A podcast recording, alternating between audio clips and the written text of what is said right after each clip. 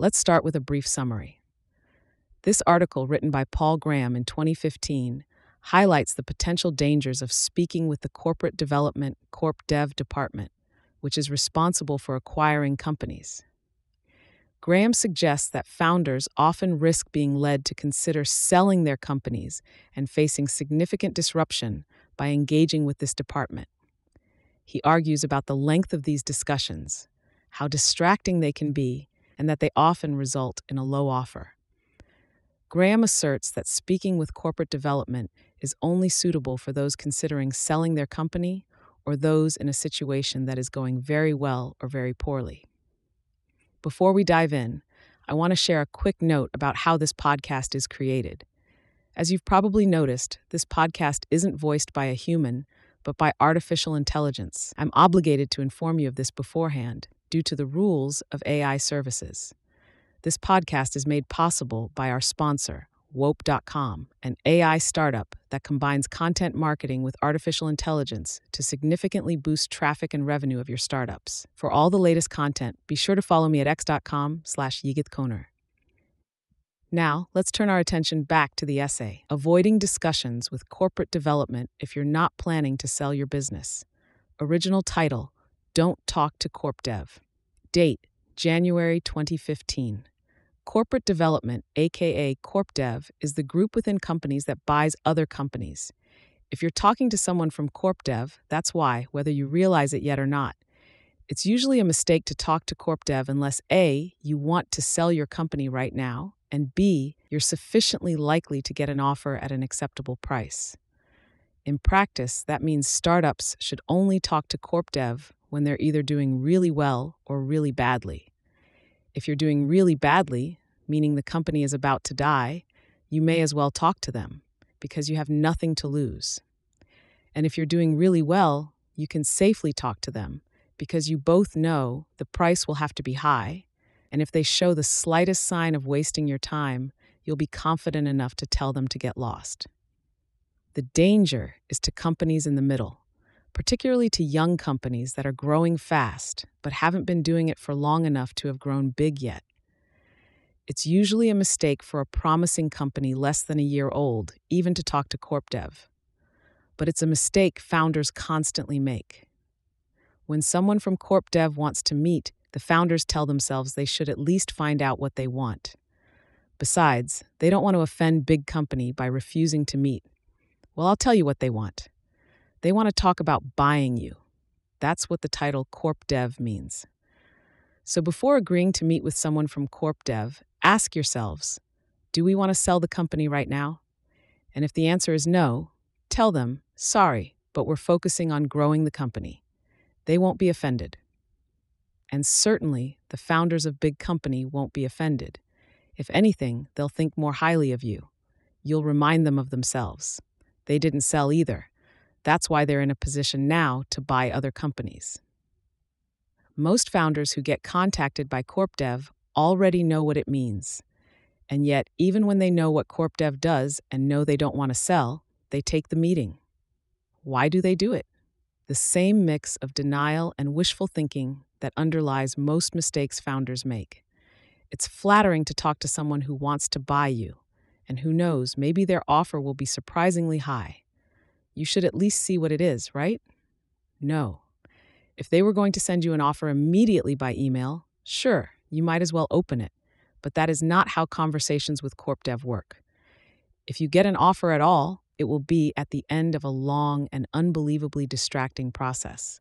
And if the offer is surprising, it will be surprisingly low. Distractions are the thing you can least afford in a startup.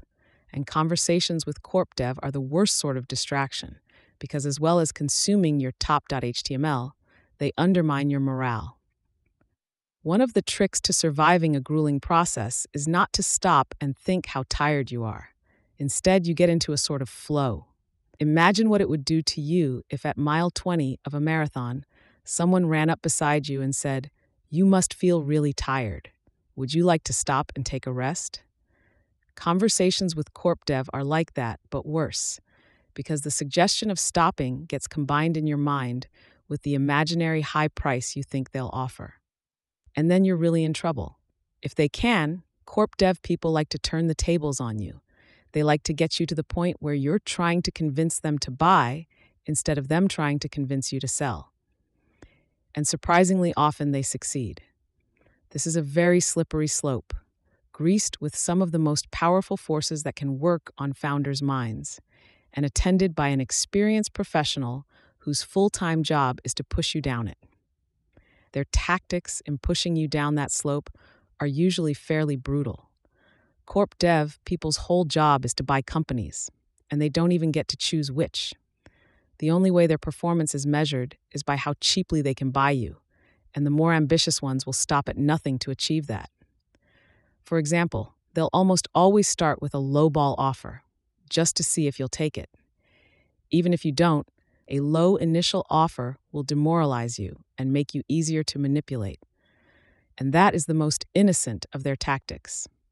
Just wait till you've agreed on a price and think you have a done deal, and then they come back and say their boss has vetoed the deal and won't do it for more than half the agreed upon price.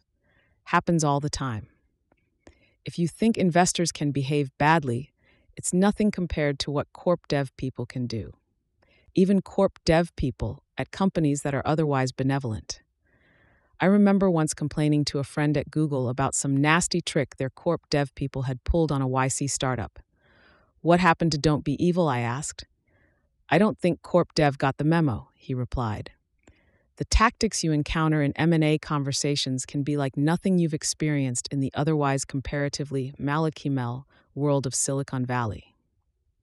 It's as if a chunk of genetic material from the old-fashioned robber baron business world got incorporated into the startup world. The simplest way to protect yourself is to use the trick that John D. Rockefeller, whose grandfather was an alcoholic, used to protect himself from becoming one. He once told a Sunday school class, "Boys, do you know why I never became a drunkard?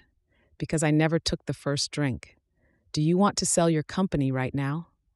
Not eventually, right now. If not, just don't take the first meeting.